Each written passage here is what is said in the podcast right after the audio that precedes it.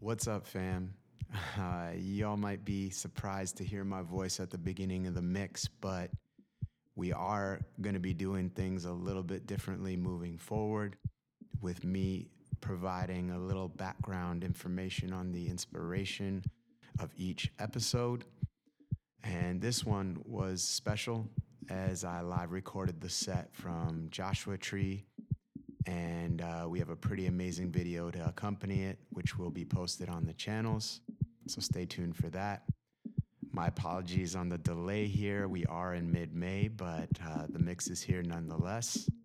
It's uh, a, a combination of organic and melodic house, and I hope y'all enjoy.